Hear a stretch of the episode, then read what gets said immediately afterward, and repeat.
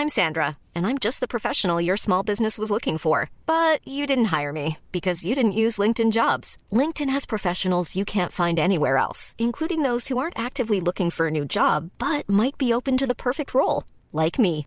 In a given month, over 70% of LinkedIn users don't visit other leading job sites. So if you're not looking on LinkedIn, you'll miss out on great candidates like Sandra. Start hiring professionals like a professional. Post your free job on linkedin.com/people today. Wow. Nice. Yeah. What you're hearing are the sounds of people everywhere putting on Bombas socks, underwear, and t-shirts made from absurdly soft materials that feel like plush clouds.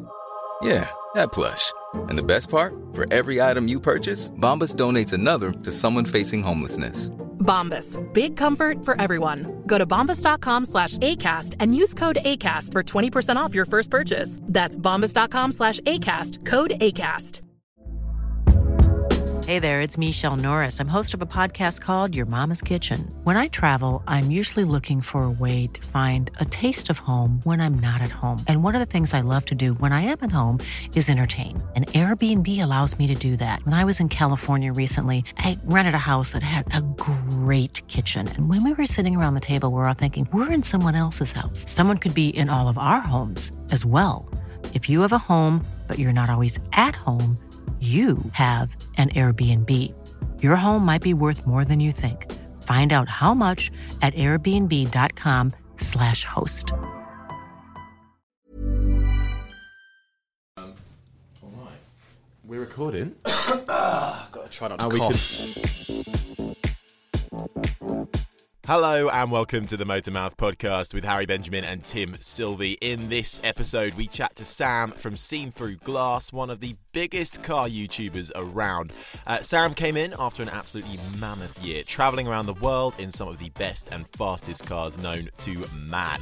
And he's also a motorsport fanatic, so what better way to end season one of the Motor Mouth podcast? Uh, we hope you enjoy, and don't forget to like and subscribe. Just search for the Motor Mouth podcast on your favourite podcast platform, where you can also leave us a review and download the Motormouth app, where you can get live race times, exclusive video content from MMTV, create your own social profile, and a checkup on all the latest happenings with whatever motorsport takes your fancy.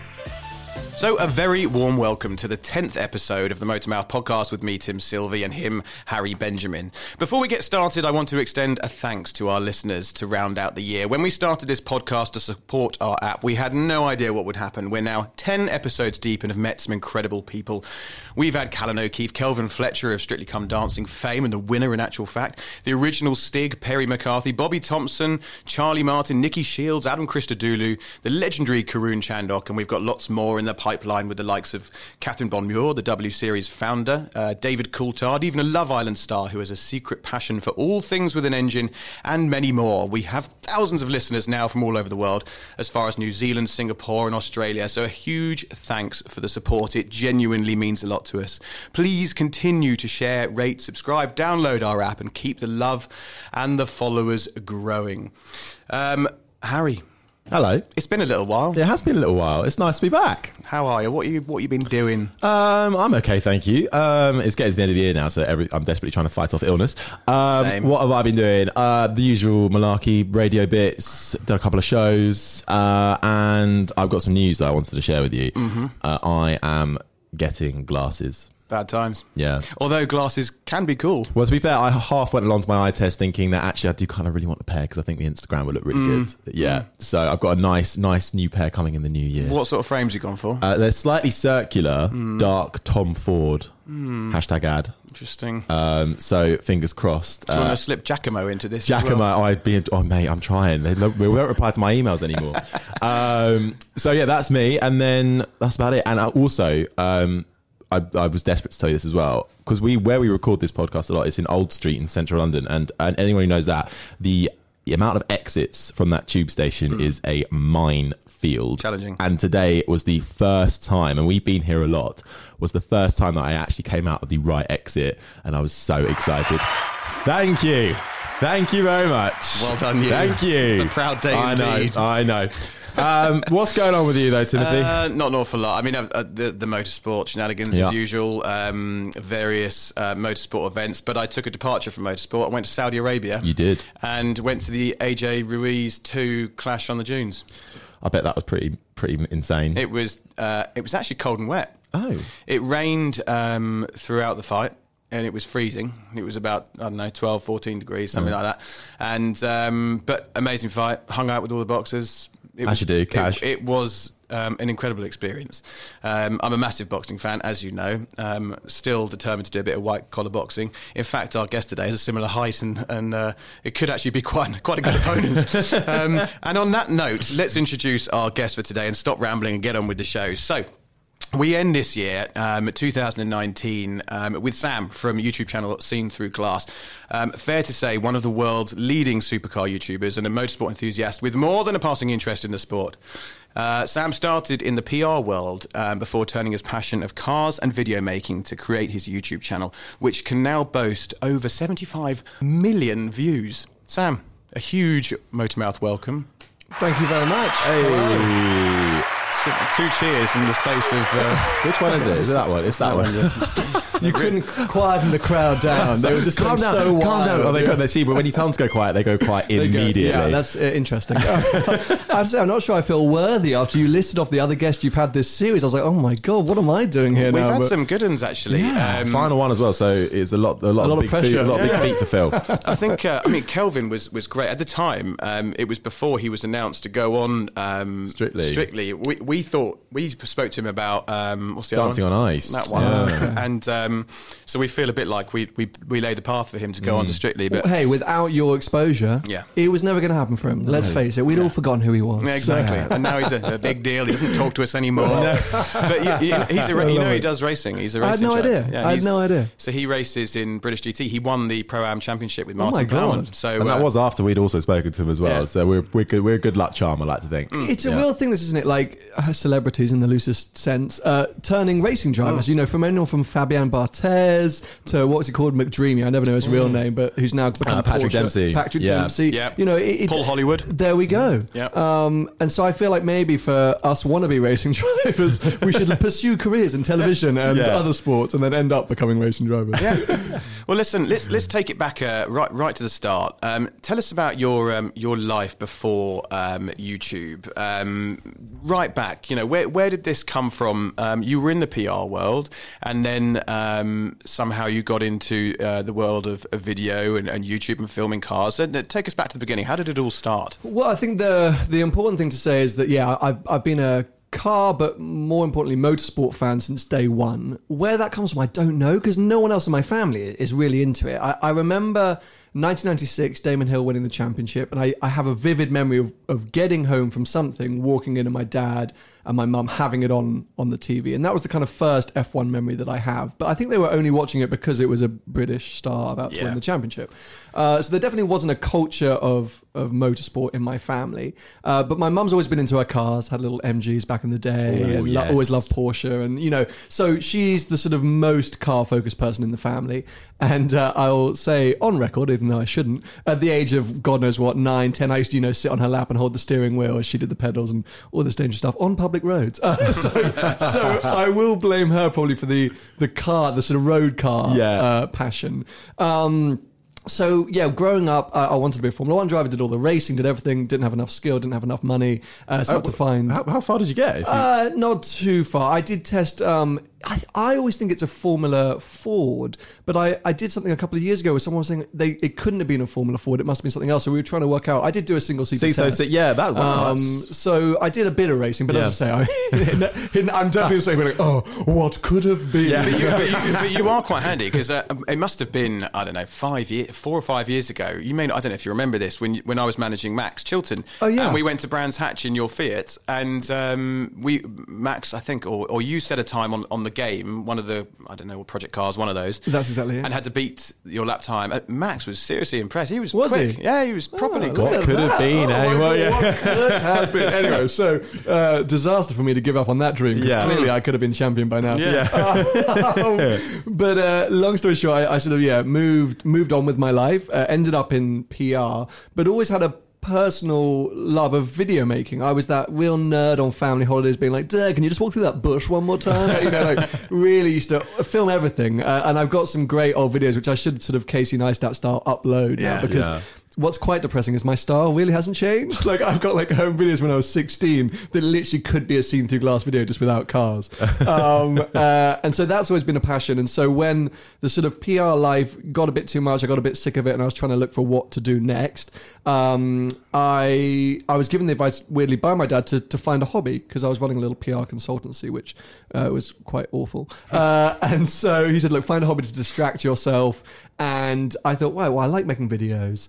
I like cars. At the time, Instagram or sorry, street photography of cars in London was blowing up on Instagram. Yeah. The likes of Alex Penfold, You're Not My Father, like all these different accounts of great street photography of cars.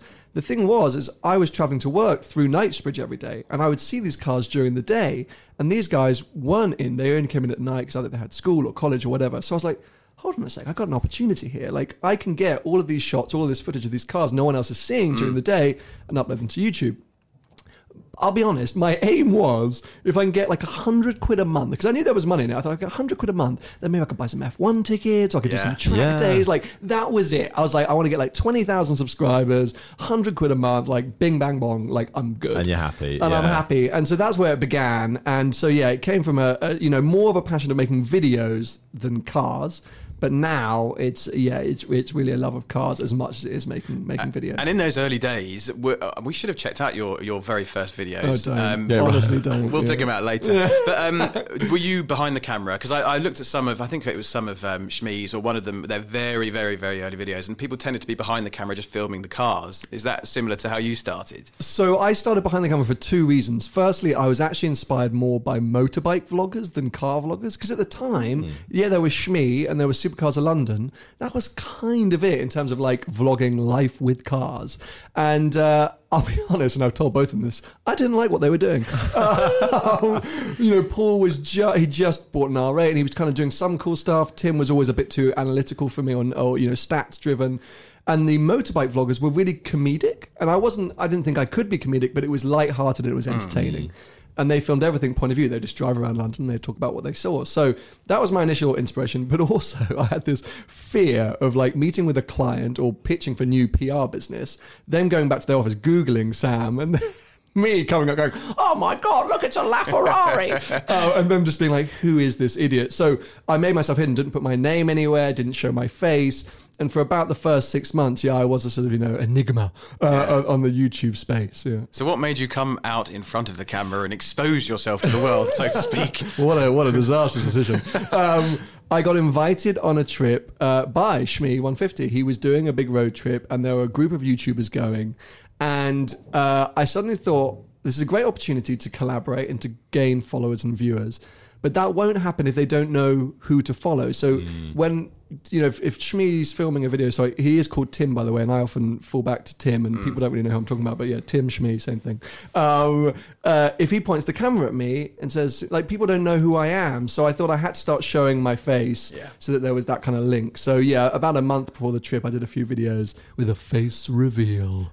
How how did that go? How, how did you feel when you when you Well- put yourself out there to the world? With a 99% male audience, it didn't really matter. Yeah. it wasn't like I suddenly lost 20% female. Um, so yeah, I mean, you, people don't really care. You just get on Yeah, with it. yeah. And I think actually it does help. You know, it's uh, it, it helps the audience get a bit of a connection and understand what's going on more. And there are a few channels out there who've done incredibly well not showing their faces, but I think uh, the rate of growth does sometimes increase. Uh, yeah, once they can start to connect with you a bit more. And while we're in the early days, what was your first car that you ever when when you passed your test? What was the first thing you got into? Volkswagen Golf Mark Oh, 4, lovely. 1.4 litre with all the Halfords bits. Oh, yeah. All the Halfords bits. Subwoofer, six by nines. Everything. I had. I bought chrome trim that I sellotaped onto the grill because I wanted a chrome grill. You classy bastard. I was classy, um, and that was the ultimate dream. And then I massively bit off more than I could chew because my grandfather, who I love, amazing human being, uh, left me like I think it was like twelve grand. He he unfortunately died. Uh, well, everyone got twelve grand to go and buy a car. Obviously, I'm like,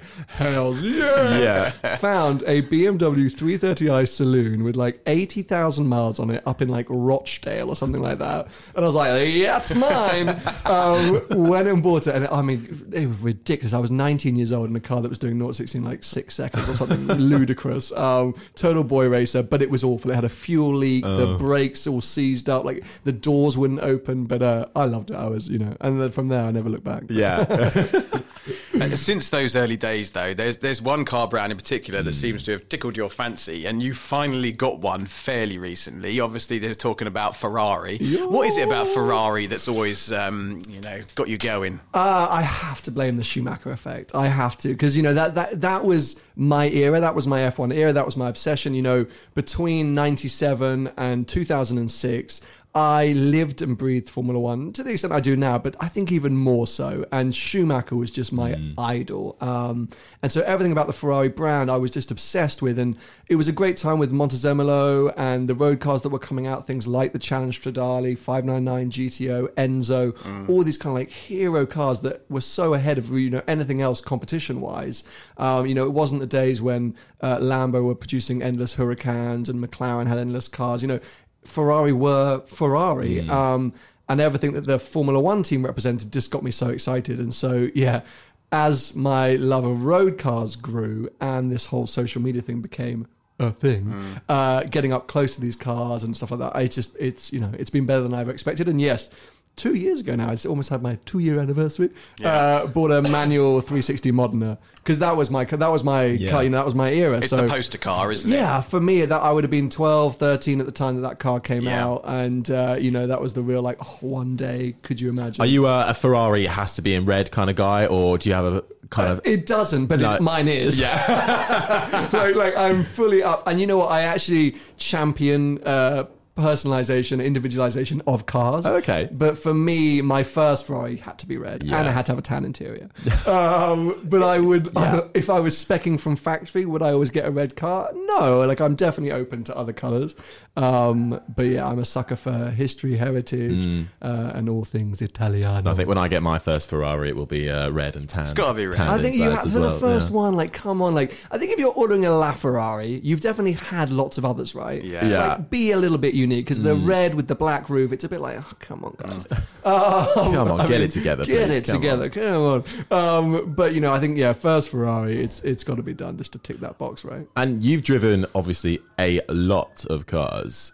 Can you even possibly pinpoint one that was your favourite? Oh. And uh, is that bad in saying because is it a Ferrari? it will always be a Ferrari. Um, it- no, I can't pinpoint. I mean, it's uh, it's too hard because Yeah. every bracket, every opportunity, there's something great about all these different cars. My all-time favorite car is the 360 Challenge Stradale, Yeah. which is kind of why I bought the 360 Modena because I couldn't afford a Challenge Stradale, and I think they're a pig to live with. So the Modena was as close as I can get for now.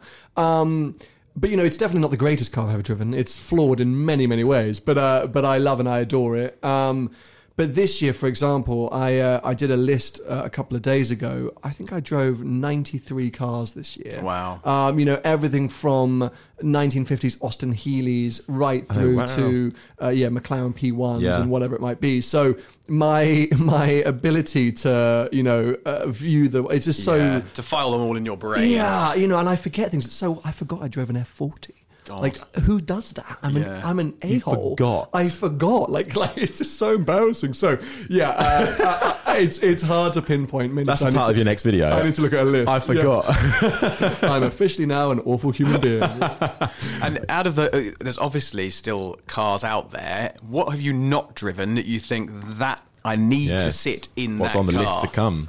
the one that I'm really scared by, but I feel like I need to drive to get over it, is Carrera GT. Right. So, so this year's been a year of Porsche for me uh, in my Yes. life, but online as well. Uh, I I've just driven a 2018 911 Carrera T around the world. Yes. Um, and so I sort of fell in love with the brand. And the Carrera GT is just one of those cars that just shouts death to me. Like, you know, obviously been some horrific accidents and incidents with it over the years, but anyone who's lived with it, uh, he's just said it's just a pig of a car to drive.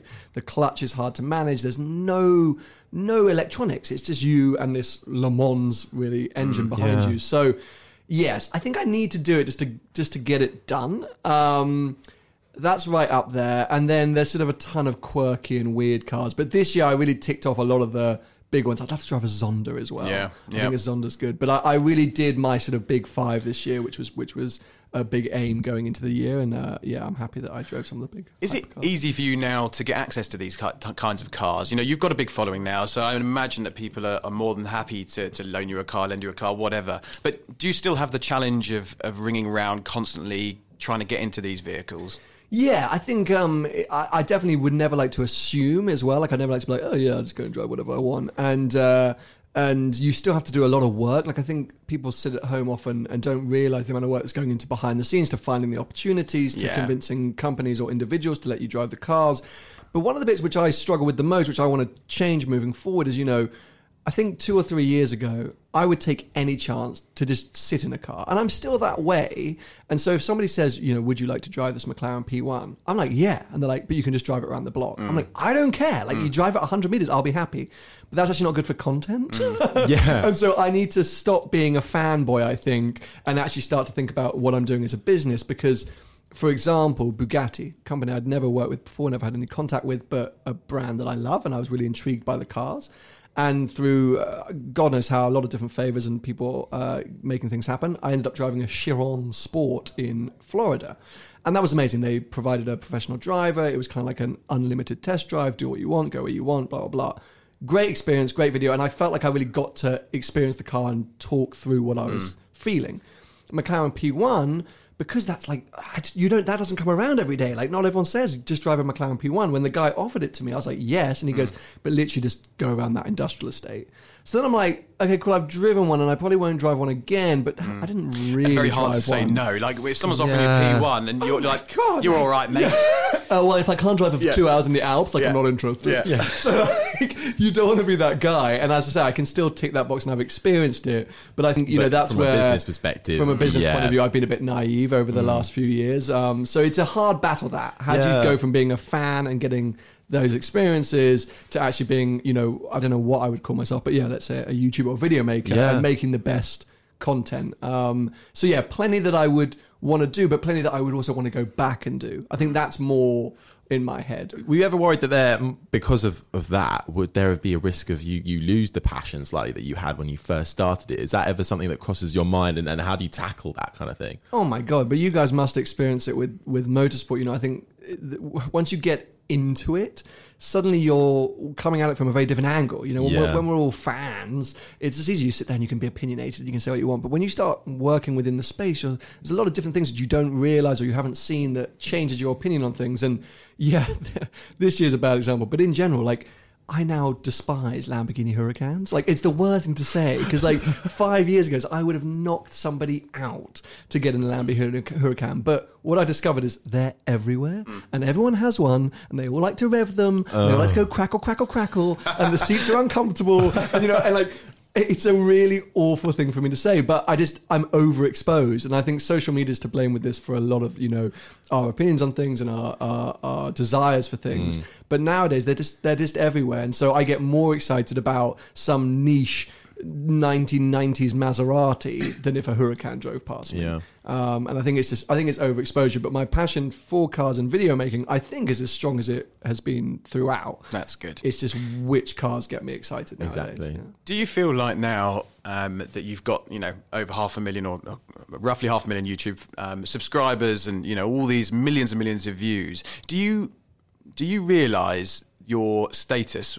within the YouTube community? I mean, for example, we, we were both in Austin for the F1 this year, and people were talking about you. You know, like, "Well, we got Sam here." You know, it's all really exciting, and people are sort of Yeah. pleased to see you get a new mm. car and you do a, a car launch at you know whatever mm. dealership, whatever, and you get a big audience come along. Does that register with you? Do, do you feel that sort of celebrity status? Do you like that hashtag influencer label? Yeah. I, I think influence is the worst word that's It ever is been horrible, invented. But horrific. I understand it had to like people didn't know how to refer to. Well, I, okay, I prefer creators. The Mm, yes. problem being not every influencer is a creator. Mm. Um, so you know, I get it. There's a label. I, I despise it and I try and avoid it. But yes. Uh, the, I, I always say I'm recognizable in niche circles. like, you know, if you're into cars or motorsport, you may have accidentally seen one of my videos, and for that, I apologize. Um, yes, I still, you know, YouTube is a terrifying beast. There are people out there with tens of millions of subscribers getting 2 million views every video and X, Y, and Z. And I'm, I'm definitely still small fish compared to that.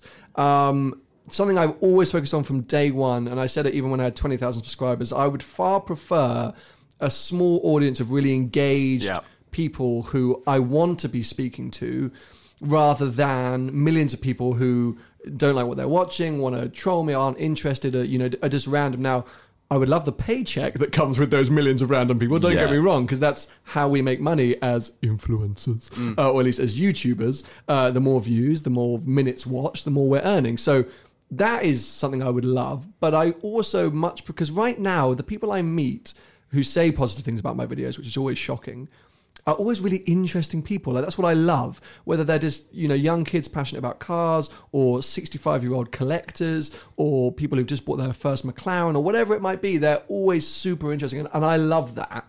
And so as I grow, I'm battling to kind of keep it close and credible is the wrong word, but you know, just just engaging because I think that's the trouble. The bigger you get, the more you disconnect from your audience, and you can become a bit like, oh yeah, whatever, like it's fine. Um, so yeah, that's that's a battle, um, but it's something that I think I've honed relatively well this year. Um, but yeah, definitely, definitely wouldn't call myself any kind of celebrity. It's it's still yeah recognizable in niche, very niche circles. That's a very good way of putting it. When were you um, able to make this sort of your your full time job? When when when did that crossover happen? Yeah, it, it took about a year or, or just over. So so I started the channel in uh, like October, November, whatever year it was. 2014. Go check Thank checks you, notes. There we go. Fantastic. Uh, 2014. God, that's embarrassing. It's a long time ago. Uh, and so, and then just started and did it for about a year alongside all the PR stuff. Mm. So it was kind of sporadic. And a year on, so November 2015, I did a road trip to Monaco with Supercars of London, uh, Shmee 150, and a guy called Seb Delanney. So all other automotive YouTubers. We did two and a half weeks, and it was the first time I'd spent serious time around Shmee and Supercars of London, who at the time were both at the half a million subscriber stage. And I went, wow, they're running this like a business. Like this is not them just making videos for fun, which is what I'm doing. Like they're making this a business. They're they're online all the time. They're planning. They're responding. They're doing like working with commercial brands. And like, and I was like, whoa this is cool. Um, went home and was like, I just want to do that. I don't want to do PR anymore. And that Christmas, read up a business proposal to try and get investors. I was like, this is great. Like, I, people love social media. Uh, every investor was like, yeah, we want fifty percent for ten grand, and like, you know, and I was like, Ugh. Uh, so, uh, so instead, I'd I'd managed to because I'd been working for like eight years, something like that. By that point, I think I had like fifteen grand in the bank, and I kind of looked at my year and I went, right, if I if I literally don't earn a cent, because at that point I'd earned a grand, I think, from twelve months of YouTube, I'd- I'd earned a grand. So if I don't earn a cent, I could just about survive till December, and then I can go back to PR. Yeah. And thank God I hit 100,000 subscribers about two weeks later. And giving it my full time attention, it just kept growing. Mm-hmm. And the money started to become more regular. Then I got a few commercial deals, which is really where all the lucrative stuff for, for online people or online creators or influencers really is. And so by the end of the year, I was like, yeah, cool, this is woohoo, woo, we're away. yeah, yeah, yeah, exactly. bye bye PR. So I think I think April or May, I sent a, an email to all my old clients being like, look, our contracts are terminated and, you know, you got to find other people. So uh, yeah, I would say about a year and a half. And then that was the only thing I was doing. That's So- cool. I mean, quite quick. Like it is Yeah. quick. It is But It quick. goes to show when it is your full time dedication, it's amazing what you can Yeah. do. That's exactly it. Once you, you know, I, I think anything relatively creative or digital or whatever, you've got to throw 110% into it before it really sticks. And so, uh, yeah, I have to thank, yeah, say Shmee and Supercars of London for showing me the way um, and that it could be run as a business. And look at them now, you know, both, well, Paul's very near a million subscribers, Tim's well beyond it. uh, insane cars, insane success. So He pumps out a huge amount of Oh content, doesn't he? God, Does he? He must go daily, doesn't he? he does do daily. Sometimes he does twice a day. Yeah, that amazing. man is a machine. Yeah, it's Like, amazing. I don't know how he's been doing it for over ten years now, and it's just yeah, it's unbelievable. I don't think people realise um, how much goes into it behind the scenes because everyone wants to be a YouTuber, don't they? You know, it's it's, it's regarded as cool and funky. Yeah, it looks it looks so easy. Yeah, you just chuck out a few videos, you get some subscribers, make loads of money, but Yeah. there's a huge amount of work that goes into it, especially for trips like you've just done, going around the world. I'd imagine there was a, a huge amount of work went into that. I'm That's actually asleep right now. You just can't Yeah. tell. Yeah. well, that, this is all part of Drive the World, isn't it? So it's Yeah. 32 countries in, in the year. So talk to us about that. How So, where did that so- idea come from, and, and how'd it go? I think you know I wasn't working hard enough, and I thought you know. I, um, but you're right, Tim. That's the thing is is it gets so you viewers just see a 10 minute video and sometimes it's every day sometimes it's every three days and they're like oh breezy like so much fun uh, but you know as i say I, I worked i worked in the music industry for four years and i worked in pr for four years both industries that like to pretend that it's you know the most stressful jobs in the world but i've never worked harder than than i have as a youtuber um, it's 24-7 there's no such thing as weekends evenings or holidays Yeah. if you take time off, all of the algorithms kill you. So you've got to always be on it. And the planning, the creativity, the access, everything, you know, but also the editing. And it, Mm. it, it is exhausting. But I don't want to complain because I, I love it. It's just about that realism of like what Yeah. people don't realize. But uh, anyway, let's not bang on about that because I think people are bored of YouTubers going, oh, it's so hard. Um, so yeah, at the end of uh, last year, actually not, this goes back two years now. Uh, I always like the next challenge. What can I do? What, where do we go from here? Because I was getting a little bit bored of the formula which I'd done for a couple of years, which was kind of like you know build up to the hype of buying a new car, buy that car, drive it to Monaco, bring it back, put an exhaust on it, to another trip, sell it. You know, and that formula now can be seen on a million different channels across YouTube. yeah.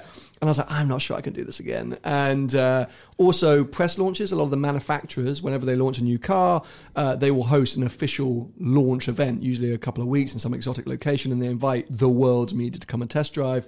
And usually they say, you can all come, but you actually can't tell, you can't release any of your stories or videos or photos for another three weeks. So then what happens on one day, suddenly you get 35 Of stories the, on of the same thing. on the new Yeah. Ferrari 488, and it's death. And I was just like, this is all awful. How do I get away from this? And uh, a couple of things that had worked well on my channel were themed travel series. I'd done one in LA for three months and one in uh, Italy for a month and a half. And they'd performed really well because the audience really got into the entire journey, followed all the uploads. There was a narrative behind it. Um, and yeah, it was just something that, that always had done well. So I thought, well, let's do that, but let's go bigger and then it just got bigger and bigger and bigger. And I was with a friend out in America, and we were doing an amazing drive. And he just, we kind of looked at each other and said, "How cool would it be one day just to like take a car and just go to all these big events around the world? Like just do them all." And I was like. Hmm. Um, and so then six or seven months of procrastinating with my girlfriend, trying to convince her to give up her job and uh, come on around the world trip with me. Um, we just about got there, and so yeah, Drive the World was born, and uh, and it yeah, it's it's been incredible. Um, but it was way I bit off way more than I could chew. Uh, it's been the most intense and exhausting period of my life, mainly because travel just takes it mm. out of you. it I mean, does. you know, Tim, you know from from moving around, mm. and I'm sure how you know as well. Like when you're working and traveling, it's just exhausting. You know, it's not living glamorous out of a suitcase most of the living time. Living out of a Yeah. suitcase. We were living in holiday inns or worse. Mm. We were in a city. You know, people say, "Oh, wow, you visited Lisbon." I didn't visit Lisbon. I visited the hotel and I visited the garage that I was making a video in, and that was it. Also, some places you go to are just shit. just a- There you is know, no glamour. like some countries you go to are pants. You know, you, you go somewhere. I don't think anyone's going to mind me saying this. I, I, I go to China every now and again for the Grand Prix. and I, I re- sorry if there's any Chinese people listening. I, I We're actually I'm number sure, we're number one podcast in China. I'm Uh, sure parts of China are lovely, but um, Shanghai's Shanghai, not. Oh my god, I couldn't wait to get out I've of never there. been. I- Don't yeah. go. No. yeah, I, I'm afraid I'm so with you on this. And if you Oh. actually look at all the content from the year, Shanghai is definitely a bit of a blip on, my, uh, on my on my thing. Yeah, and, and that's the, that's exactly it. You know, it's not all great and it's not all fantastic. And you know, we were we worked it out. We were on average. We were in the car for an average of four to six hours a day. We were in a city for two days maximum, uh, filming again for four to six hours, and then editing for three hours. So, like, you know, we were operating. Sorry, I say we. It was I say me and my girlfriend um, for the entire year. She was very helpful. But I do run the whole thing as a Mm. one man band. She's become a great photographer, by the way. Check out my Instagram. Like, Hey. shots of me in a third person. She is smashing it. um, but uh, but yeah, so so I op- we were on about three or four hours sleep for the entire year, and uh, amazing opportunities, incredible content, met some insane people. But yeah, I, I'm now feeling a bit ruined No, I uh, bet. because No. of it. Uh, That was highly impressive. I've watched a lot of it. It's good stuff. what, what's been your favourite country? New Zealand. Yeah. Yeah, Oh, New Zealand was just because you know what I'd kind of under like I, I underestimated it a bit. I was like, I was going to be a crappy Australia. Like, who cares? For, for a Um, driver, the roads must be incredible. Oh my god, the roads are insane. The scenery, scenery, and yeah. huge car culture. They're car mad. Really? there. Like, oh my god! Like, not only do they get cool cars, but if they don't have a cool car, they got a quirky car. Like, it's really, really big. And who's that uh, Pikes Peak hill climber? Is it Rod Millen? His son Rhys Millen just set all the Pikes Peak.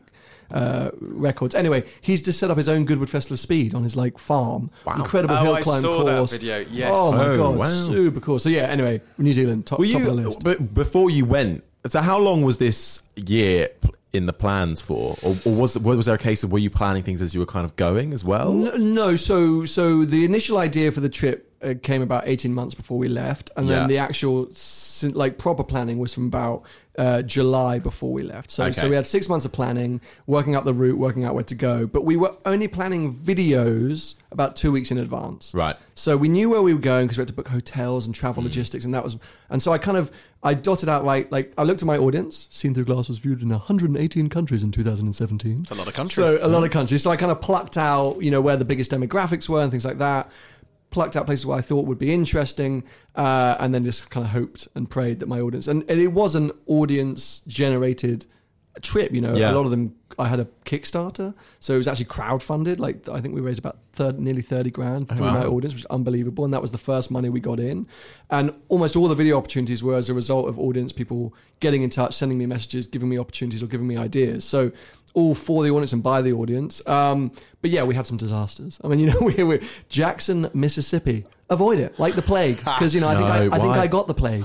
Um, So we were we were driving from Dallas. I, I don't mind saying this. Uh, we were driving from Dallas to Atlanta, and it's like a twelve or thirteen hour drive. And there's nothing in the middle. And I was doing all this research, where to stay, where to stop. And there were all these truckers going, ah, you don't want to stop in the one You know, all this stuff. So somehow I found some thread that said Jackson's all right and there's like a Hilton or something. So I booked it. And as we're driving, we're calling a few people that we were seeing in Atlanta. And they said, oh, where are you now? I said, oh, I'm Mississippi. And they went, keep your head down. I'm like, Not what you want to and hear. they're like, keep your head down, just just keep driving. I was like, oh my god. And my girlfriend's looking at me like, what is going on? and we pulled off the highway into Jackson, and like I think everyone left Jackson like 20 years ago. Like it is rubble. There was a Ferrari dealership, which I'm saying in inverted commas, which clearly closed down in 1977. Oh my But God. still has the sign up. And I mean, it just was such a scary vision. And then you had, you know, drug addicts all everywhere. That sounds delightful. Uh, it was really a shocking place. Yeah, I mean, we didn't always luck out. Uh, you know, some places were amazing and some places were a bit of a disaster. Anyone that lives in Jackson, get out. Get out while you can. Keep your head down. Uh, listen, we could uh, we could talk YouTube all day. There's lots of things we wanted to ask you, but we also wanted to get your take on the state of motorsport um, with a particular focus on Formula One, and we might touch on a little bit of Formula E. So you're a big Formula One fan, always have been. As you said, you're you're a big Ferrari fanboy. I'm going to put you in that category. Um, big fan of Schumacher and so on.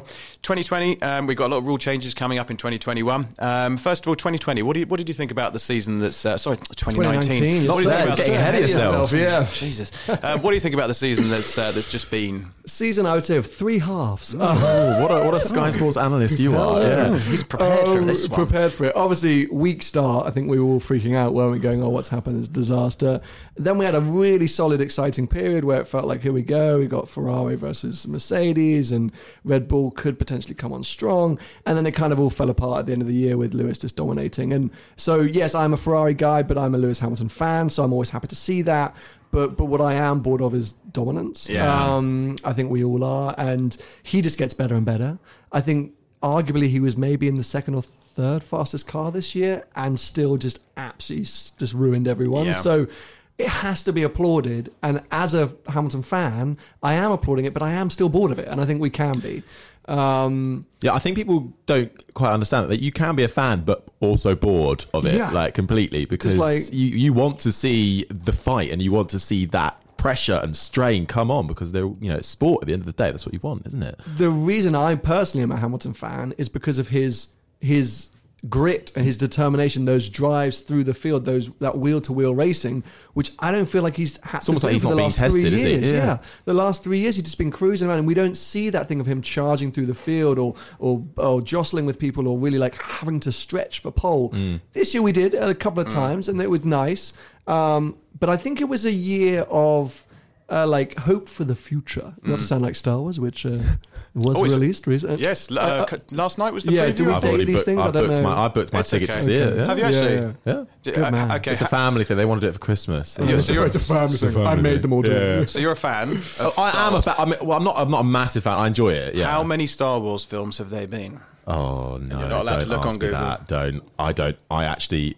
I don't know. Maybe like Go on, guess. in total, including the one that's just been released. All of them. I would suggest eight. It's, ooh, Ooh. it's nine. Yeah, I was gonna say, cl- close enough. Ah. Clo- the Eight was in my head, yeah. The, the clue is in the title. Episode nine.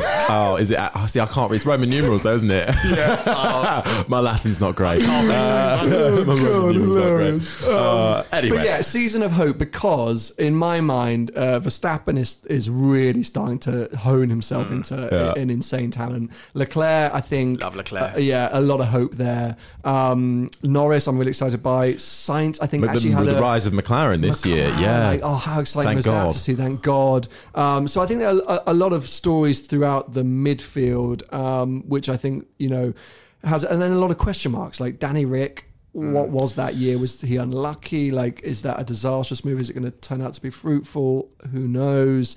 Um, and then Vettel. What like The conundrum that is Sebastian Vettel. Oh, all those years of dominance, and then you just think how that can, all that kind of respect in a way, can all just be Just wiped going. out like that. But it's so amazing how p- quickly people write him off because he is still a four-time world champion. You know, you don't lose that overnight. But what ha- what is what really I because yeah, he had a bad season. But what really did it for me was it was um, Monza this year when he sort of spun off all on his own and then mm-hmm. rejoined the track in the most unsafe manner. Nearly probably Yeah. you know, nearly caused a gigantic crash with Stroll spinning back. Like who, you- maybe all Why? right, you could be like, oh, if you're a rookie driver, like oh, you you know that's a stupid move for a rookie. Four-time world champion. Mm. do You you think don't do that. he's just taken, not taken his eye off the ball, but lost a bit of his passion for the sport, which has meant he's just not quite present. And he's making these silly mistakes because he's just not quite. Do you know it. who it reminds me of? Hakkinen. Yeah. Do you remember the latter years of Uh. Hakkinen? 2001. When did he retire? 2002 or 3? I can't remember now. Go on, I Harry. You're the you're the stat man. uh, not hacking it a think- bit before my time. Yeah, Uh, yeah, I think Raikkonen came in 2003, so it must have been 02. But, Yeah. but he had a couple of really dodgy seasons and just went off the boil because I think he'd probably just checked out a little bit. And I think you see that with Vettel. Mm-hmm. He doesn't seem to have that. There was one race, and I can't remember what it was. What, what race did he win this year? Was it Singapore? So, he did one like classic old Vettel race, Yeah. Yeah. Um, which I thought was great. But yeah, he's, I just it's a bit depressing, Mm. and as you say, it ruins his reputation because since Red Bull, he's just never quite looked like the same Listen, guy, well, right? It's, it's interesting to use the word check out because you can check out as a driver, I think. And I, two, two case in point, you look at this and then you look at someone like Kimi Raikkonen, who I'm pretty sure checked out a long time ago, came back for the paycheck. And yeah, he's not. he- He's not causing waves, but he's put pumping in solid performances. Yeah, he's doing all right. doing all right. He doesn't, and then whereas with Vettel, it's the silly errors and the crashes. That's what's worrying. But I he's would also say. under a lot of pressure when you've got someone When you're like with a- when, you know, top- yeah, top what- driver in Ferrari. Watching him come through the junior series, Mm. um, I mean, he, he dominated, and he's been a, he's been a revelation. That kid is a serious, serious talent, and having that coming up behind you and then getting quicker than you and overtaking you must be a hard thing for Vettel to take. Yeah, especially when he's always had the say Mark, over Mark Webber, for instance. Danny, there you and then go. he left Danny Rick. That was the whole thing. Yeah, it's mm, How are you guys with bombshells on this podcast. We I- love a We love a bombshell. bombshell. Throw a grenade. It's it's completely um, like unverified and just rumors and gossip. But whilst I was in Abu Dhabi, uh, some Ferrari esque people Mm-hmm. uh, told me that the team tried to buy Vettel out of his contract. Dun, dun, dun. We must have a That- sound effect. no, for I this. just looked. I think you've removed it. This will have to do. so uh, I didn't. I, I wanted to try and get to the bottom of it, but it Oh got God. very hushed up. But back in Baku, apparently, Hmm. there was a kind of a conversation of, I think maybe it's time to. The question that I had immediately was, but why? For who? Mm, Why? very- yeah. Do you know what I mean? Like, like I would get it if they were desperate to get, i.e., Daniel Ricciardo or Hamilton or someone in or Verstappen. But I don't. I can't think of anyone who was free for 2020 that they would have want. Oh Not a oh my ridiculous God. suggestion. Oh my god! Have we just created the biggest like Oh my god. ever Vettel for Alonso? That's, unfin- that's unfinished business there. Yeah, yeah. Unfinished as He far as I'm concerned. Alonso's Alonso's be got a lot of unfinished business. Oh. I think he wants to be back. It's whether anyone will take him. Mm. I think he desperately Yeah. wants to It's hard be work, back. isn't he? Yeah, that's what everyone mm. says. So Well, that is a bombshell, though. I did think because a lot of the lot of the interviews uh, after the race were, "Oh, is he is he going to retire? I think he should retire." Blah blah. blah. And So that was the mm. kind of the paddock rumor. But I think everyone's just looking at going. It's not right for like it, there's something not right, right? not- yeah, clearly everyone's something not working. Something not Yeah. working, and yeah, for Ferrari, they're like, well, we got Charles, and if you look at, I always like it from a PR point of view. Um, Charles is the only one doing any media activity these days. Yeah. Any launch of a new car, any unveiling, any sponsors. like, It's never Vettel anymore. It's always Leclerc, and maybe Vettel wrote into his contract like, I don't want to do media and press stuff. But it's also, I think, Ferrari championing Charles and being like, "This is our superstar. he is this now is the our guy. face, the future. This is what Yeah. people want to see. They don't want to see old man Vettel who keeps spinning off. And so I find that very interesting that he's their kind of go to. Um, so yeah, interesting and exciting times. But as I said, I think we've got another season of kind of Yeah, it's consolidation, isn't it? I mean, it, Muddle through. Yeah, we'll have another season. I mean, at least they'll have had another year to develop their cars before the rule changes, and hopefully, you know, that'll bring them all a bit closer together. But 2021 is going to be the one mm. where sure. who knows what? I mean, nobody knows what's going to happen at all. And you know, they're taking off the aero. We're going into ground effect. It's going to be a completely different ball Just got to hope for the best. I think Really. let's all put a bet on Racing Point right now for Lance, champions. Lance Stroll, world champion. Whoa, oh Stroll, my God, champion, yeah. Driving for Aston Martin Racing Yes. Point. Yeah. Well, eh, but every, but last every year he's always the guy who wins the most uh, the most overtakes in in the first lap Really? or whatever. Every year he's like because thought he you were always say the most petulant. oh, and that as so well. rogue. But he, Oh, yeah. he- I don't understand. Um, Yeah. uh, Formula E. Yes. What are your thoughts on that? I, I think uh, Always splits opinion. Yeah, brilliant event to attend, awful on TV. So I, I actually love going to the races because I think it's it's compact. It's in a day. There's always action. Yeah. you can follow things from the morning right through to the end of the day. So you can get behind a driver or team and just follow the whole action. Yeah. uh, and because it's quiet-ish, uh, you can have conversations and you know. So big fan of attending. I just think it doesn't, I, and I don't know why it doesn't communicate onto TV. But I've never watched. I mean, I've tried to watch races, and I never really have. Hmm. Um, whilst Formula One, I actually prefer watching on TV than attending the races. I, I would 100 percent agree. Yeah. So it's a weird flip, but but you know, I, I definitely I'm not someone who's a hater. I, I think it's great. I love the fact that more and more manufacturers are getting involved. I love the fact that the drivers are all kind of names that we know and recognize. Um, and I like the fact that it's uh, you know most of the races you can kind of walk to. I did. I was at Paris this year, and there was literally a guy walking Oh, home from work, and yeah. he was like, It's bang in the middle. What's this?" And I was like, "Oh, Formula E." He goes, "Oh, cool. Can I watch?" I was like, Yeah. "Yeah, just stand right here. You'll see all the cars." Like, I, I worked in Formula E during the first two seasons of it, and and traveling around to a few of the, the European races. Uh, when you're there, it's slap bang in the middle of Paris, Berlin. Actually, Berlin was a bit because that was when that they were at the airfield, airfield. yeah. But a cool kind of venue to be fair, different. And what was really interesting, uh, what I felt like maybe other race series miss out on is, uh, which is why Formula E I think is better in person, is because it was an old airport at the old um, you know check in check out desks. That was where they held the autograph session. So you queue up as if you're checking your bag, and, your dri- Nice. and the driver would be on the other side, like sign your thing, and you'd move on. And I was like, oh, what a clever way of like you know Yeah. something something imaginative in its own sort of creative way. I think it still looks a bit too gimmicky on TV. It does. It just for some reason I It's mean, better it- now. It's on the BBC. I would. I would But it's the, suggest the but- tracks with that, you know, really thin tracks. The cars are sort of bouncing around like mad. They look slow. It They just, can't. They can't be on any bigger tracks because they'll look. Have you seen it on the Mexico track? It They are. They look like snails. But Yeah. it's, I'm really struggling with it. And I've been having a back and forth with um, Region. this is A little shout out to Region Racing Podcast, Region E Racing Podcast, who who talk. Their podcast is about Formula E, and um, I've been trying really hard to get into Formula E. I've tried watching races.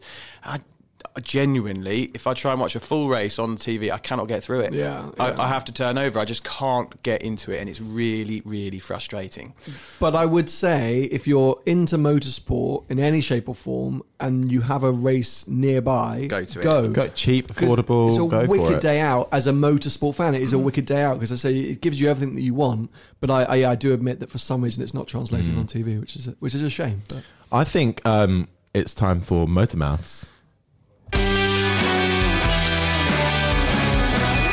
Uh, so this You is didn't know this was no, gonna you didn't happen. know. I know. this is a- that was these that was the music most and- dramatic uh, entrance to this game I think I've ever done. Um, so we play a game called Motor Mouth with every single person that's on this podcast except for the beginning because I hadn't thought the idea yet. Okay. Uh, so uh, at the moment the leaderboard is where is the leaderboard? There are five people who've played this so far. Wow. At the top is racing driver Adam Christodoulou with ten points. At the bottom is uh, Karun Chandhok with three and a half. He was Terrible. abysmal. Oh my God. Yeah, Wow. he and really- that one he was, was really guessing bad. himself. It was about himself, and he still got it So that's the thing. I, no. on, I have Okay. four little buttons here. Each Yeah. one is uh, a team radio message. Oh my God. And uh, there- on each one, there are three points up for grabs. Okay. Uh, you have to tell me the driver that oh said my it, god. What the context of what they're talking about, Yeah. and where they said it. Oh my god. Uh, and I, for you, uh, we change it each time, but for you, uh, it's from the this past 2019 season. Can I just say, at the beginning of this podcast, we were doing some audio tests. I couldn't remember what I had for breakfast. Yeah, so this is going to be fun. I think this is this is more hard for Sam than all- it is for the racing drivers. Okay. It's always it's always harder for everybody. Right. Um, okay, so we'll begin now that music stops with uh, number one. Describe the conditions around the track at the moment, please. Uh, wet. Can't see a thing. Easy to know who that is. It's I think. Lando Norris, Yeah. so that's easy. One point in the Um, bag. Where was wet? Uh, it was a practice session, wasn't it? Rather than a. Hmm. am pretty sure it was an early practice. Wow, that's that's, some- that's some Um, proper good knowledge. uh, yeah. And I'm thinking it was a little bit later in the season, but I could be wrong. Um, oh, was it Mexico uh, or Japan? Or uh, I'm gonna go. Yeah, uh, practice session. Lando Norris, Superwear, and Mexico. Uh, I'm going to give you two out of three. Uh, super wet practice session. Lando Norris, Germany. Good effort. Germany. Good effort. Yeah, that is a fine. good effort. All right, number two. What the f- The Ferrari just...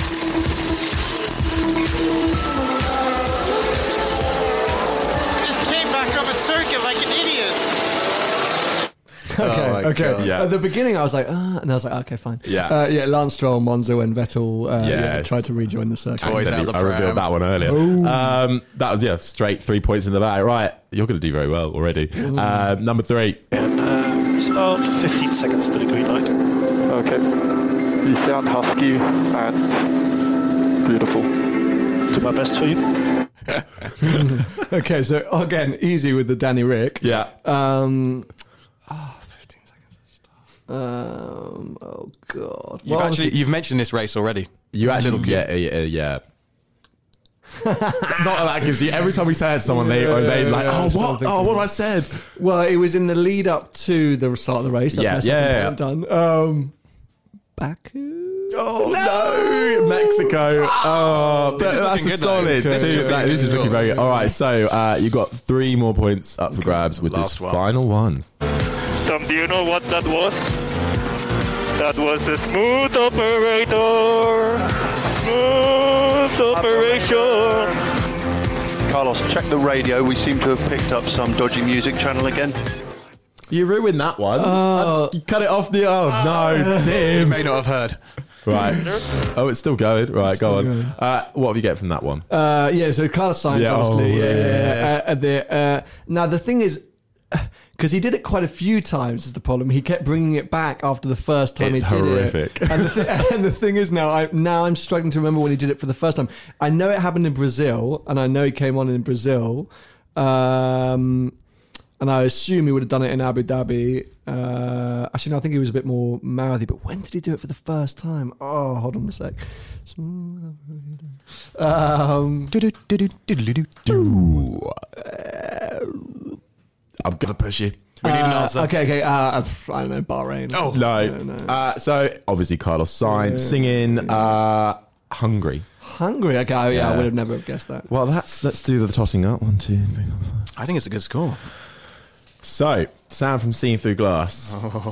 Where do you think you've come? I think I've just like second or something like that. I don't know. Yeah, I mean, yeah, you're exactly second. Yeah. I think I'm not just about one, two, Yeah, three, just four. about- go, go do the maths. Uh, yeah. Sam, you achieved nine points, okay, which I'll is take just that. one off the top. yeah. uh, so that means that's oh, you're on the podium places. Okay. So uh, for that, you do get a round of applause.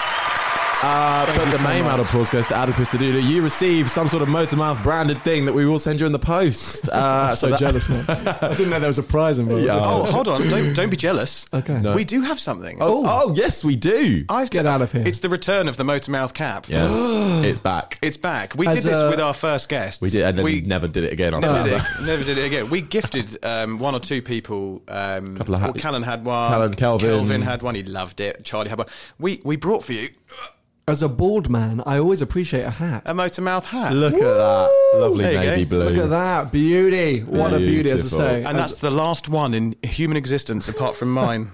It's a bit. Tim, you could have given it a better one. It's a bit dirty it's on a the bit front. grubby, isn't isn't it? it? it's a bit, it's a Feel bit, like li- I've it's a worn bit that. lived with, but yeah, yeah, yeah.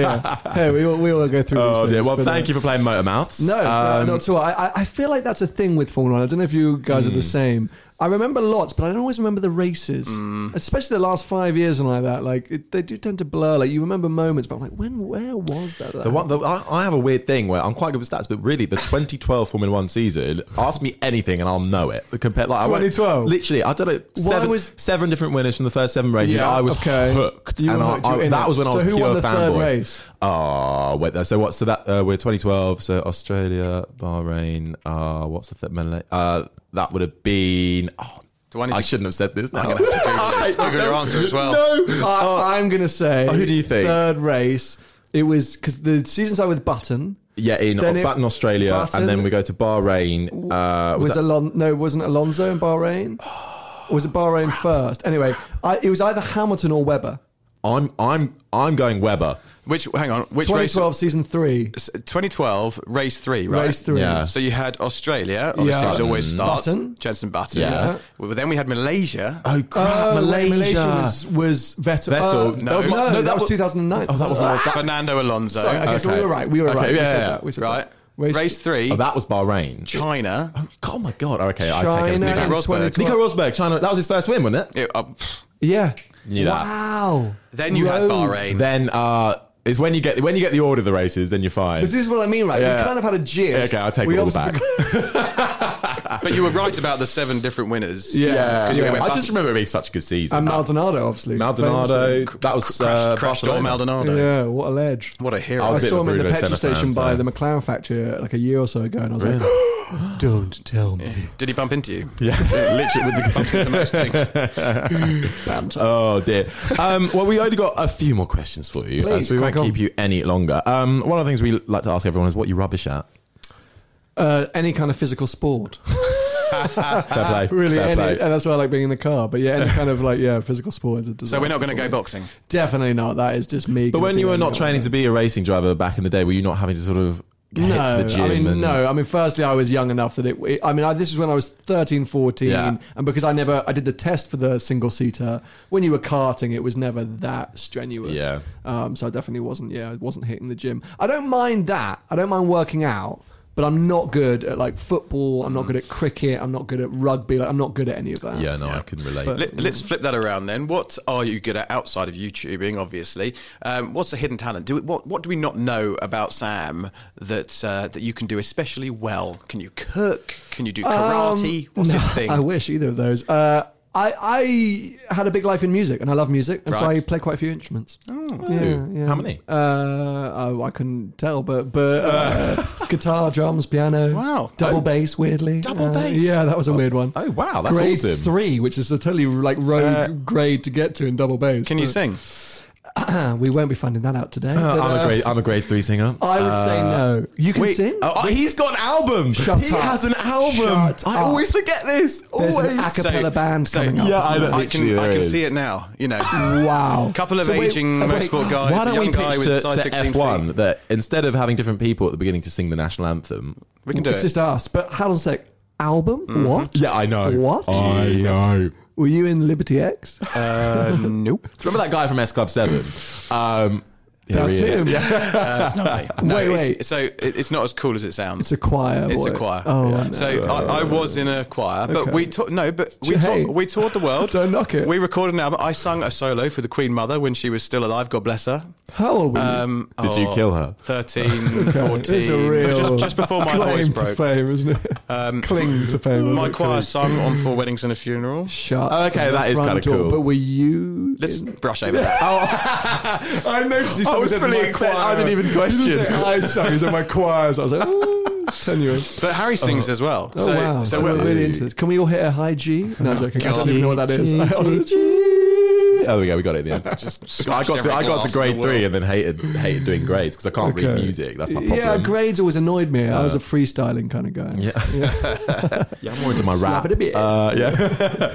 um, now, so what does the future hold, really, for, for, for you and for Seen Through Glass? We know you're looking for someone to work with you on your channel. Yes, nice chance to, if you want to look. Yeah, shout anyone about who's that. looking to get into the But yeah, social what media sort world. of you're going to take a bit of a break, and, and what's the what's the plan of action for 2020? Yeah, so I need I need some time off. It'll be my first time actually having considerable time off from from anything social media. So I'm going to take about a month just away, mainly to get the creative juices flowing, uh, and then be back. You know, I'm not going anywhere, but I, I definitely want to change the way that I, I run the channel, the, change the way that I produce and, and release content. Because I think it just I think change is good. I'm not scared of change, and I think there's a lot of people out there now doing the same old formula. So I'm always looking to to change things up. And yeah, I'm trying to bring someone on because it's just got to a size now, which is quite ridiculous to say. Well, I, I can't run it all by myself, and I'm a control freak when it comes to filming and editing and photography. And of course, it's always helpful to have an extra pair of hands. But where I struggle is just managing like emails and comments and the shop and getting podcast guests booked in because yes, I do also have a podcast. Yes. uh, you know all of these elements that that- Behind the glass? Behind the glass. There we go. Um, Check it out, yeah, which thank you very much. Um, which yeah, I just I just need an extra pair of hands. So there, there is currently an opportunity if you're into social media, if you're into automotive, motorsport, and want to get a foot into that world. Uh, hopefully, it provides a great opportunity for someone to yeah meet people, network people, and uh, and help me out. Would you ever allow someone to present on your channel without you there? The reason I ask is that there's a boxing channel I follow, IFL TV, by a guy called Cassius, and he has a, a guy called Omar that does a similar thing, helps him out with editing and whatever. But every now and again, he'll just let Omar go, and he'll he'll go to whatever event on behalf of IFL TV and interview people. Would you would you ever go down that road? Do you think, or Uh, you, you, I you're don't too... think I would. Yeah, because I think I think uh, sort of I am the channel, the channel is me Mm. kind of thing. Um, I, I would prefer to keep it that way. You I don't want to share that screen time. Well, It's all about me. I think the, the the trouble you have with that, which I've experienced over the years, 'cause I've always had characters. I've always brought characters in um, throughout the years. Anyone who's seen my channel will know there's various people who, who come and go. Once you have someone really part of it, what happens when that changes? What happens when they leave or they want to leave or things Yeah. break down? Suddenly you're left with, oh, this channel's not as good as it was when uh, you know Bob was around. So I miss Bob. yeah, I miss Bob, and then, and then you're like, oh well, I've blown it now. So Yeah. I think that's why I'd like I'd prefer to keep because the buck stops with me. Yeah. you know, uh, is what I prefer to do. So yeah, it's it's a behind the scenes opportunity, but it would hopefully allow someone, as I say, to travel with me, get to go to Grand Prix and meet various, so that you know, I'm not expecting someone to come and work for Seen Through Glass for the rest of their lives. It's a hopefully a stepping ladder. That's got to be someone you bigger. really get on with. Oh my god, yeah. And he shares the passion. Oh, someone who can spend six hours in a car with Yeah. me singing along to S Club Seven. Yeah. Ain't no party like an escort. Oh, yeah, We get it, Tim. You did one album. Uh, That's the backing choir. Hang on, there was no backing. there. um, so, should we do our final? Our final. The final three that's now four? Yeah, we started the season with a final three questions, Okay. which then Tim decided to add in another one. Sure. So it's now the final three has become four. Yeah. Sure. But Um, the fourth one, everyone always has the same answer, but we'll do it anyway. That's true. Well, I'll kick off with the first one. Go for it. What's got you excited at the moment? Oh, uh, sleep. um, yeah, uh, it's some rest. Uh, and, and yeah, let- that's like let's leave it at that. It's gone a while. Yeah. Um, if not YouTubing, what would you be doing? I would probably still be doing PR for some minor sponsor of some minor Formula One team, pretending that I was living the dream. But yeah, that's probably where I'd be. Fair. Uh, how much of your success is about luck and right place, right time, and how much is it you putting in the hard work? Ooh. Um, I've always said people can open the door for you, but you got to barge through it yourself. And so, uh, yeah, I think you can have luck and be in the right place and also get the right introductions, but this means nothing if you're not then going to follow up on it and, and work your, your bum off. Um, so, yeah, I think uh, I would say you make your own luck, especially on digital social media. I think if you really work exceptionally hard, uh, things will work out and happen for you. The minute you take your foot off the the gas, then um, that's when yeah things can start to slow down a bit. So yeah, get get out there, make your own luck, um, and it will happen. Yeah. I'm going to add a fifth question, by the way. Oh bloody hell! Uh, and I- I'm going to I'm going to drop that one in now. Tim, this partnership isn't going to carry on you just keep making these drastic decisions. This was not discussed in Yeah. the board meeting. Next week we'll be interviewing a choir. All of them. Interviewing a bunch of 13 year old boys. That doesn't sound right at all. No. podcast. Different What's the fifth question? Yeah, Tim? yeah. Sorry. um, my, my fourth of five questions, I'll let you cover off the last one, Yeah. is if you could talk to your 2014 YouTube self, what would you say to, for, to 2014 Sam to avoid some of the pitfalls or to accelerate quicker or, or what, what would you what advice would you give yourself back then? Mm, I think I'd say keep having fun. I think it got a bit serious at one point. I think it is a bit serious now, mainly because it's all I do. So at the beginning, it was a hobby, and uh, and then uh, yeah, when it became a job and there was more and more people doing it, you start to have to think about "Oh, I can't film that because somebody else has and blah blah. And I would like to get back to having fun. Mm. So I think that's what I would say to 2014 is like don't don't take it too seriously at any mm. point because yeah, I, five or six years ago when I was singing in a PR desk, God, I was miserable. I mean, in the grand scheme of things, mm. I, I, and so I would have punched somebody to be able to spend a day uh, doing what I do now. So yeah, I think yeah, keep keep having fun. I think that's a really important point because I, I, I watch a lot of these YouTube channels and um, Seb Delanney is one that I watch a lot of and he went through a really rough time, didn't he? Where Really his channel time. was sort of dropping a bit. People were giving him a whole lot of flack and then he had the trouble with the you know the, the Batmobile and all, all, all the rest of it. And it, I just felt really bad for him and it looked like he was genuinely distraught about what was going on. And I just thought, you know, this is meant to be fun. You know, you don't want to be almost exactly crying down it. the camera. But it's tough because you know when, when it's your this is what we do. This is how we make money. This is how we live. This is how we afford to pay our bills. And uh, you know it's a lot of pressure. Uh, and the online audience are very cruel. And it's you're only as strong as your last video. Uh, and so when it starts to go downhill, when things start to slow down, it's really really tough. And and YouTube just the way it works, you can have three or four videos that just perform amazingly well, getting two hundred thousand views every single video, and for no reason at all that will drop and they'll hit to fifty thousand.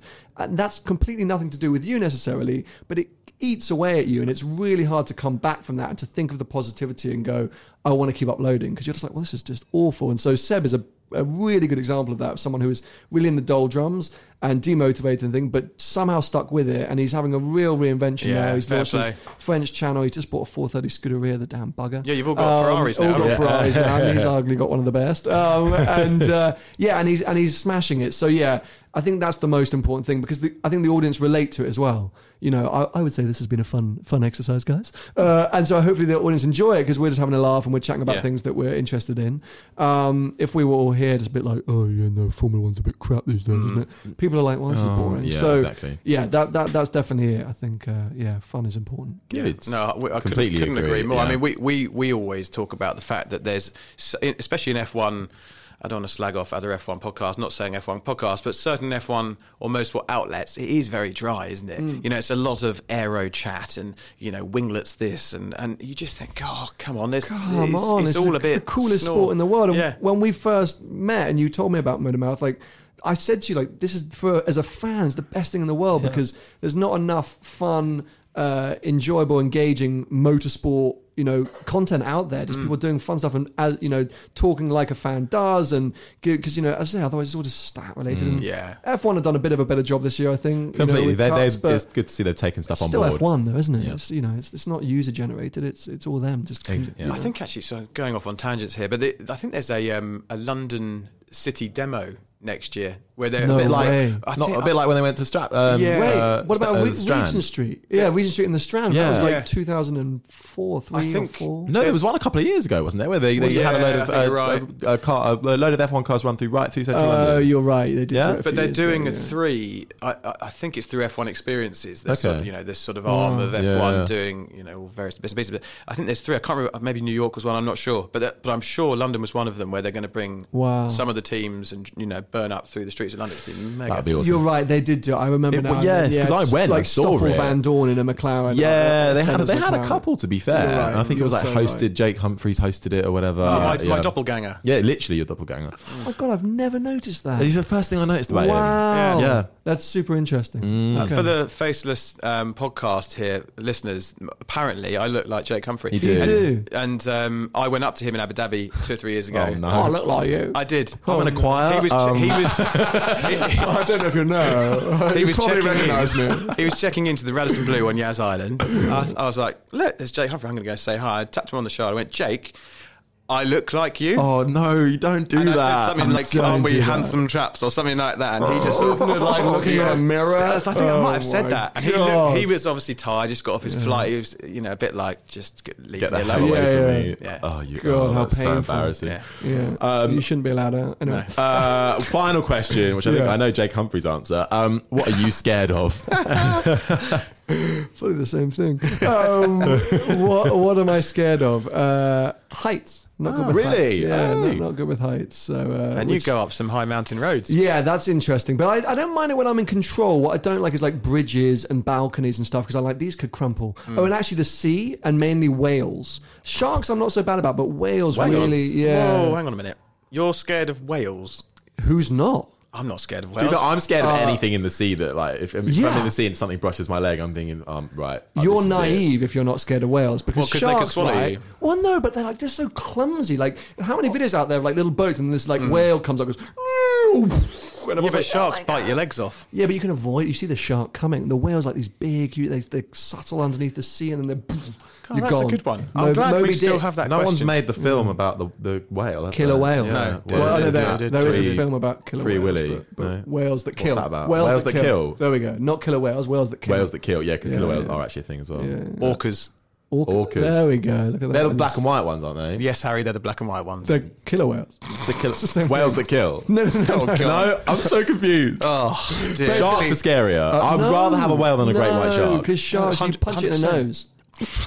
Do you not know that? Yeah, I know, but you, Go you to don't want to be that close to a great white if you're punching it in the nose. Go to Australia, they're like, don't worry, mate. You see a shark, just punch it in the nose, you're totally fine. Whales, they're like, that will screw you right out. Trust. I saw a sperm whale live in New Zealand. Um, and you live to tell the tale. I I was going did. to say, It was how did it amazing. not like eat your boat? it was amazing, and it, and also flying alongside us was uh, a royal albatross, which honestly is the greatest thing I've ever seen in real life. Did you see one in New Zealand? Um, I maybe, I don't Uh, know. he was not looking for them. It's the size of a. Uh, its body is the size of a Labrador, Oh my God. and it's got a three meter wingspan. Oh, yes, I Oh, did see that. this. Seriously yeah. impressive. Yeah, Odd, yeah, yeah, yeah. oddly shaped. Uh, There's some weird stuff out there. I saw a bull or cow in America with a 20 foot span horns. Shit. 20 foot. Yeah, that's big. that's the, That's you don't want to. huge. is have that to take is that someone's eye a, a bull or is that a lot? It's probably called a longhorn. Yeah. It's, I think, a Texas longhorn. Yeah. Hence the. Hence the the, the hand gestures that- there. Yeah, Yeah. yeah, so I'm doing longhorn. now. Any fans of Matthew McConaughey will know. oh God, yeah. Do you remember that's how he celebrated the Yeah. six time world champion by oh, doing four yeah. and the longhorn? How cool is that guy though? Like he was strutting up, and he was the biggest star in the paddock in, Oh, in, in yeah. America. Everyone was just loving it. He just looked so cool. He had his cowboy hat on, his cool leather jacket. I was like, oh, I want to be you. They always have some cool guys at Austin. My question for you: Do you think he and Lewis Hamilton, firstly, had ever met, and secondly, are friends? Or was that a celebrity thing, right? Because like he's there They just with the pretend like team, they and they all are. like hug and like bro, Yeah. like. I think that's just a, a, thing is though, like a Lewis weird Hamilton is, celebrity thing. is has got like a celebrity lifestyle though, hasn't he? Compared to the mm. other I drivers. think they probably know each other. Maybe they've met at the odd event. I can't imagine they go around like they go out for drinks or anything like that, like outside of a, a an event that's been planned by both of their teams. Do you know what gets me the most about these sorts of relationships is the handshakes, and I, I've I've spoken a lot about this lately because when I went to Saudi, there was with the boxing, there was obviously a lot of Americans there. Everyone have their own. Oh. So everyone had a handshake, and there was one guy who um, was part of one of the the teams. Um, uh, sort of set up anyway, and and really really nice guy. But everything that you said that had a point to it, or anything that he agreed with, he'd give you a handshake. Oh, my and I got so lost with all the handshakes, and at one point he gave me a, the fist pump, Oh, but I wasn't expecting it, so I just tickled his hand. Oh no! And it- oh no! And that happened about three or four I had- times. so I met Anthony Joshua at the British Grand Prix in Oi, oi. 2016, I think, and uh, he was there, and I was about to uh, bring him in for an interview, and he was like, "Hi." He was really nice. He's he's obviously Yeah, he's huge. gigantic, and he he went in. Uh, I thought I'd went in for the handshake. Uh, he went in for the fist bump, and I just sort of Grabbed clasped Yeah, onto his yeah, gigantic fist. Spud with fries. Uh, and I was just like, of all the people to do that to, But it Anthony is, Joshua. a, it is an American thing. Yeah, the is. handshake. So we were three and a half months in America for Drive the World. I would, uh, by the end, I said, don't touch me. Yeah. Because you're just always going to go wrong. And Yeah. it's so awkward. And they all have their little ways. And Can you not be content with a simple, time. uh, No. why is- America's like, yeah, bro, what's up? And it's all just like, oh, it's exhausting. But I've just always wondered with celebrities, if you're, because like, if I was filming a video and Matthew McConaughey was there and like I got out the video and he was like, bro, I would definitely be like, bro. Yeah, you'd go with it, yeah. I'd never met him, I'd hug the shit out of him. It's Matthew McConaughey. So Yeah. I kind of think that sometimes when Lewis gets out of the car, there's always really cool people. Like he's just like kissing Kendall Jenner. Like, mm. have you met before? Or you just going with the flow? I 'Cause, think like, I think it must be a celeb thing where you just you I think just you go just with do, it. right? We know each other, we Yeah, know of each other. yeah. Let's just hug it out. Well, he did that big that video with Will Smith, didn't he? Where Oh, Will Smith yeah, that strapped was him cool. to the, uh, Oh, the chair. That was good. Yeah. That was good. That But- was actually quite funny. But guaranteed that was the first time they met. Yeah, probably. Like for sure. So you know, it's it's a world that we maybe can't quite comprehend. Yeah. But uh, Not yet. yeah, hey, hey This, why- when this episode goes had a choir viral, album. if, only, we'd had a choir. that's the next step. We get all the guests together. I and will we make sing one for big you if you want me to. I'm quite happy. Just put No, no, no. I think we'll leave it there. No, I think we're done. Sam, thank you very Yeah. much for joining us. Thanks Good for luck with the channel in 2020. I'm sure it'll continue to thrive. And uh, and I Great way to end uh, our season as well. So Oh, thank you for that. No, thank you so much. I appreciate you having me on, and good luck with the season two. I guess I'll be I'll be listening in from the car somewhere. Thank you so much for listening to episode 10 and the last of this first season of the Motor Mouth podcast. Thanks so much to Sam as well for giving up his time. We are going to be back with a vengeance and another season in the new year, and it's going to be bigger and better than ever before. So make sure you keep an ear out, okay? In the meantime, if you have missed any of the first season, you can take a hop back in your chosen podcast player and find them all there. We've got Racing Driver and Fernando Alonso protege Callan O'Keeffe.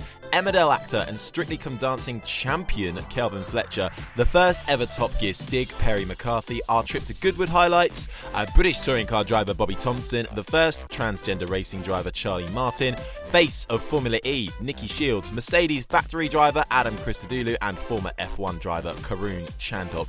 A huge thank you to all of them for agreeing to chat to us. And don't forget, there's also loads more content on MMTV and the Motormouth app available to download on your device. Like, subscribe, and review if you feel so inclined. It really does help people find the podcast, and you can follow us on social media as well. On Twitter at Motormouth underscore, Instagram is at Motormouth underscore official, and Facebook is Motormouth. And from Tim, myself, and all of the Motormouth team, have a brilliant Christmas if you celebrate it and New Year, and we will see you in 2020. It's going to be a good one.